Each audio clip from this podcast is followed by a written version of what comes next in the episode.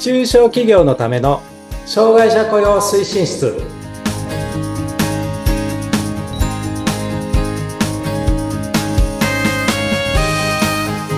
障害者雇用推進室長の木下文彦ですそしてインタビュアーの村山彩乃です。本日もよろしくお願いいた。しますはい今日松山先生をお迎えした最終回第4回目ということで先生よろしくお願いいたしますよろしくお願いいたします。はいえーっとね、もう、じゃあちょっと、また、あの、今回からお聞きの方もいらっしゃると思うので、えーっと、先生のね、プロフィール紹介をまた、あの、そこから始めたいと思いますので、村山さんお願いします。はい、紹介させていただきます。松山純子先生、短大卒業後、当時700名のうち、およそ半数が障害者という福祉施設で14年間、人事総務及びケースワーカー業務を経験され、平成18年6月に松山純子社会保険労務士事務所を開業されました。平成29年10月に法人化され、寄り添う社会保険労務士法人の代表として現在ご活躍されております。開業以来、障害年金の請求代理業務を中心として多くの障害当事者の方に接し、現在は障害者の就労支援にも活動のフィールドを広げられております。はい。ということでございまして、えーっと、先生、あの、ちょっとね、私から質問になってですか、私もセミナーやったりすると、なんか質問ありますかって言うと、最後に必ず聞かれることがあって、あの、いわゆる、いわゆる手帳とか持ってないんですけど、と。いで、ぐ、まあ、いわゆるグレーゾーンって呼ばれてる。そういう社員に困ってるんですっていう質問、どうしたらいいんですかっていうことをね、聞かれること多いんですけど、はい。先生だったらどんな感じでお答えになられてるのかなはい、はい。はい。ちょっ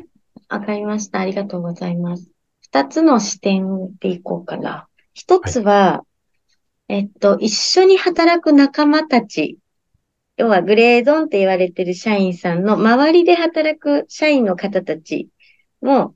もしかしたらちょっと辛くなっちゃってるかもしれなかったり、はい。っていうことがあると思うんですね。そこをどうしていくかっていうことと、い。もう一つ当事者はどんな感じなのかっていう、この二つで言ってみようかなと思うんですが、よくうちが、あの、顧問先さんとかに相談を受けたとき伝えているのが、な、当事者は、当事者っていうのは当事者になるじゃないですか、企業って。一緒に働いたり、はい、はい。実際の上司になったりとかしますよね。はい、はい。そういう、そういう意味の当事者ですね。やっぱりね、当事者はうまくいかないんですよ。絶対に。。当事者って難しくて、あはい、もっと組織がこうやってやったらいいんだ、こうやったらいいんだっていうのが分かっていて、当事者になる前に、は難しくって、支援を外に移そうっていう話をすることがあります。それは、あのー障害者、私がよく企業さんにお伝えしているのは、障害者就業生活支援センター、えっ、と、中ポツと言われているところですね。はい。中ポツさんに相談をして、あのー本人、本人が OK であればですけど、本人面談。はい本人が OK じゃなければ、周りの人の面談。ひちょっと辛くなっちゃってる人のはい、面談。はい。とか、中ポツさんに、もしかしたらその、グレーゾーンって言われてる方たちへの、どういう対応をしていいかっていう勉強会とか、アドバイスとか、そういうのをしてくれるので、自分たちで何とかしようと思うと、どんどんどんどん行き詰まってしまうというか、辛くなっちゃって、当事者ってやっぱ難しくて。ですので、やっぱり支援を外に流すっていうか、外にお願いしていくっていうのは一つなのかなと。それは、こう、第三者としての第三者的な立場の人が、こう、まあ、ある意味、まあ、公平というか、冷静なというか、目で見て、まあ、こう、問題を切り分けていくみたいな、そういうことですかね。ですね。で、私たちはこういうこと言っていいのかなっていうこととかって分かんなかったりしますよね。はい。でも、ここは配慮す、合理、あの、配慮すること、ここは配慮じゃないよねとか、これは自分でちゃんとやらなきゃいけないよねっていうのは、やはり第三者ならばあるので、なんかそういう意味で、グレーゾーンみたいな形の社員さんの対応なんですが、ということは多分周囲が、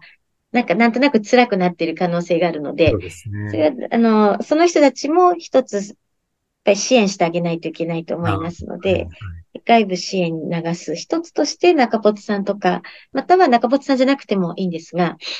コンサル会社さんとコンサルの方とか、はいってことなのかなと。で、うんもう一つ、グレーゾーン社員の対応の仕方っていうことっていうことは、そのグレーゾーンと言われている方々が、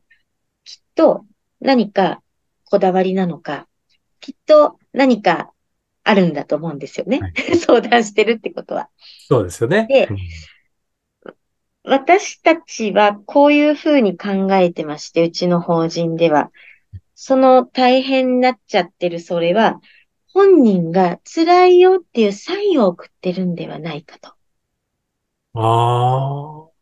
あ、なるほど。心理的安全性があれば、発達傾向が出ないとはいいうことは、ここは心理的安全性じゃない状態になっているから、どんどん出てきてしまう可能性があるんじゃないかと。ですので、このいろいろな症状は、なんか、仕事ができなくなっちゃってるとか、こだわってるとか、いろいろ多分、なんか遅刻するとか、はいっていうのは、辛いよのサインなのかもしれないねということを思うようにしようと。ああ、はいはいはで、それだったらどういうふうにしていくかっていうのを次にさっき、てかいつだろう、2回目か3回もお伝えした、じゃあマニュアルを作っていくのか、はい。または毎回指示は付箋のようなものにしていくのか、い。うん。一個一個にしていくのかって、そこの対処をこうちょっとしてあげるっ。ていうことなのかなと。で、うちが実習受け入れをしたときに、ちょっとグレーゾーンの話と違うかもしれないですけど、はい実はですね、障害ある方、実習受け入れの時に、実習受け入れの前の実習前面談っていうのが必ずあるんですよ。はい。で、彼らは受け入れの前なので、自分のできなさを一生懸命教えてくれるんですよ。いや、こんなにできないけどよろしくね、みたいな。ああ、なるほど。多分、多分そういうことなんだと思うんですけど。はいはいはいはい。そうなんかいろいろあるんですよ。うん例えば、あのー、職場コミュニケーション、今まで会社でうまくいってなくて、職場コミュニケーション障害があるので、多分僕は5日間話せませんとか、とか、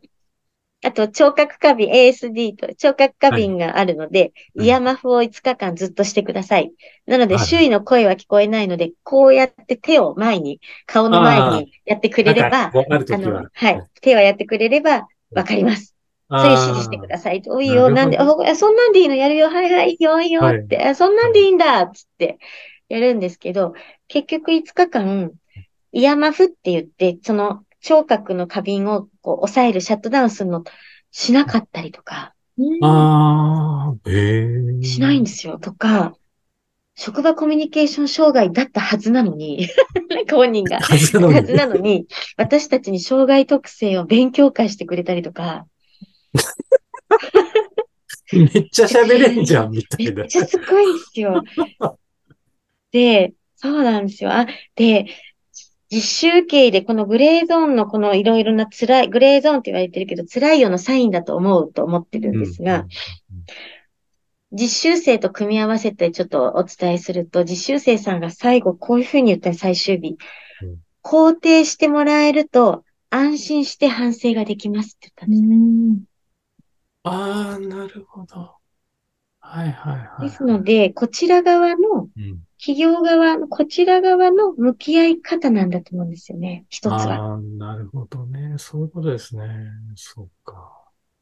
ていうこ向き合いとは、方が変わると、特性の出方が変わるってことですかはね。い。で、その向き合い方が変わるためには、障害特性を知っておくとか、うん。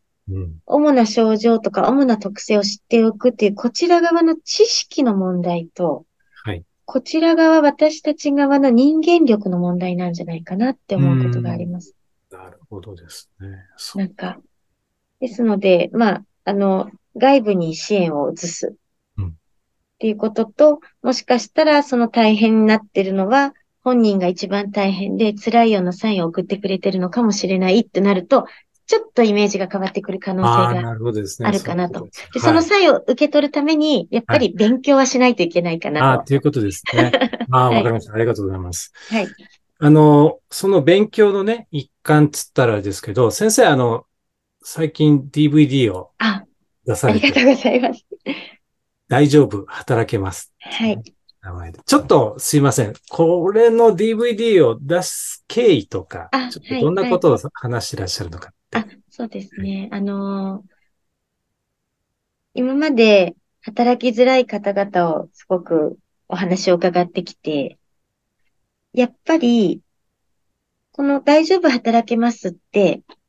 当事者向けというよりは企業向けな感じなんですよ。企業の人事とかはい。はい。向けの話で、要は、企業とか人事がに知っていただきたいいろいろな医療のこととか、どのタイミングで社会保障制度を使えばいいのかとか、それこそその行動には理由があるとか、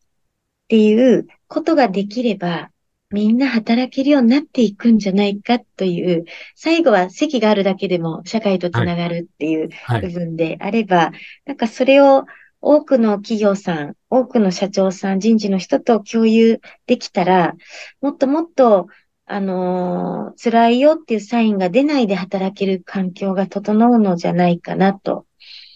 いうのは感じることはあります。あの、私も実は、あの、DVD 買いましてね。あ、あありがの勉強たいです。させていただいたんですけどありがと、うございます。すごくなんていうのかな、こう、も網羅的というか、あの、はい全然知識がない方が最初に見られても、あ、なるほどっていう感じで理解できるかなっていうね。すごくわかりやすい、あの、構成とか、あの解説になってるかなと思ったんであすけれども。りがたい。ありがとはいうございます。実際でもあれですよね。話されてるのは先生と、はいあの、あの、後藤先生、えっと、そうですね。社労士3人で共にという団体を作ってまして、はい。その3人で話してるんですが、1人、えっと、後藤先生という先生が多くお話をしてくださってます。はい、そうですね。あの、ぜひね、ぜひあの、企業の担当の方、あの、これちょっと見られると、すごくこう、全体像をつかめるし、さらに細かいこともこうね、わかる糸口っていうかね、いうのがわかりますし、まあ、障害年金の、うんことについてもね、松山先生お話しされていらっしゃるんで、改めてそういう意味でね、あの、理解を深まるかなっていうふうに思います。で、先生、あの、すいません。もうちょっとね、あの、4回、あの、はいの、こう、今日が最後なんですけど、はい松山先生から、その企業の担当者、まあ、障害を持つ方と一緒に働く人とか ですね、そういう担当の方にですね、ちょっとこう、メッセージというか、はい。いうのをちょっとお伝えいただけるとありがたいなと思いまして。はい。はい。あのうちは社労士事務所なので、企業の人事の人の思いを聞くことも実はとてもたくさんあって、その中の一つに、うつで休職から復職ができなくて、休職期間満了退職になった人がいたんです。はい。人事なので、どんだけ体調が悪いかとか、例えば家族関係がどうだとか、こう結構みんなしてて、でも期間満了退職なので、休職期間満了退職なので、もう退職なんですよね。その時人事の人が夜8時半ぐらいに泣いて電話がかかってきたんですよ。本当に良かったのかってこれであ。辛いって。うんなんか、人事の方々も本当に多分一生懸命向き合ってらっしゃって、でもそこに回答がなくて、多分すごい辛くて回答のないなんか問いに向き合い続けるみたいなことがあるのかなっていうことは、あの、本当に思います。で、人事、あの、本当に一生懸命皆さんされてると思うので、これ以上ってことはあれなんですが、障害がある方々って、働くことを諦めてしまっている方が多かったり、または今まで辛い経験をして、もうなんか、辛い怖いと思いながら、もしかしたら今日聞いてくださっている企業さんに就職をしてるかもしれないですよね。もうすごい、すごいもう背景が彼らもいっぱいあって。でも、ベースは多分みんな働きたくて、みんな仲間がいてくれたら嬉しくて、多分あ何にも変わらないのかなって。で、働くことって、やっぱりその人の存在価値を見出せたりとか、喜びをなったりとかっていうことがすごくあると思うので、働くってすごくて、でも、働くを実現できるのは企業しかないんですよね。だからやっぱり企業の役割って、ぱり働くっていうことを実現させてあげられる場所なので、やり最後に人を守れるのはやっぱり企業なんだなってこう感じることがすごくあるんです。で、うちは障害者雇用を今してまして、そういう思いで やっております。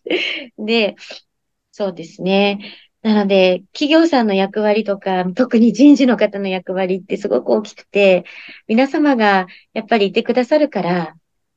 あの、障害がある方とか、働きづらい方が働けている。それを、どうせ働くなら、楽しく働きたいですし、うん。そうですね。嬉しいって思って働いてもらえたら、私たちも多分嬉しい。はい企業側も。それをどういうふうにしたらいいのかなって思ったときに、あのーちょっと話が逸れちゃうかもしれないんですが、うちが障害者雇用をして、一つ、今見えてる世界がありまして、障害者雇用をする前とした後で、はい。もしかしたら人事も同じなのかもしれないんですが、障害者雇用は大変だっていうのは、当事者の、例えば田中さんとかが大変に思われがちなんですが、多分違くて、障害がある方を雇うことで、企業の課題とか、個々が持ってる課題が浮き彫りに出るんだと思うんですよ。そこと向き合うって、だって課題なので自分辛くて向き合いたくないところじゃないですか。企業も向き合いたくないところですよね。そうですね。コミュニケーションがうまくいってないとか、例えばですけど、はいはい個人、個人もなんかこう課題うん、そこが多分ね、バーンって出るんだと思うんですよ。ああ。これが障害者雇用の難しさで、うん。出た時が勝負で、うちのスタッフには出た時が勝負なんだと。うん何か課題が出た時が勝負だからねと。その時こそ私たちなんだよっていう話を毎回してるんですけど、今日もしてきたところなんですけど。ですね。で、その時に課題向き合うの辛いけど、その課題と素直に向き合って、うん、そうすると、だんだん課題じゃなくなっていって、またはみんなで課題を解決していくので、自分だけの課題じゃなくなるので、多分ですね、そうすると組織と個人が強くなっていくんだなと思うんです。なるほど。そこはいが課題が出た時に向き合えないと、ちょっとこう、ぐっとあ組織が弱くなっちゃう。なんか、なのでね、なんかそういうことかなと、取り留めもないあれですけど、いやありがとうございますなんか感じてもらえたらと思そういう課題が出てちょっと辛い時が踏ん張り時ってことですね。踏ん張り時ですね。はい。先生、はい本当にあの、4回通して、すいません、ありがとうございました。あの、すごくね、あの、納得感のあるというか、重みのあるお言葉でした。はい。本当にありがとうございます。また、ぜひですね、あの、皆さん、はいあの、先生のね、出された大丈夫、働けます。DVD をね、ごあの、ご覧いただければな、というふうに思いますし、今日はあの、私の番組にこうやってご出演していただいたこと、本当にありがとうございます。いや読んでいただいてありがとうございます。皆様もありがとうございます。ということはで、4回、今日終わりにさせていただきたいと思います。先生どうもありがとうございました。ありがとうございました。ありがとうございます。ではまた皆様次回お会いしましょう。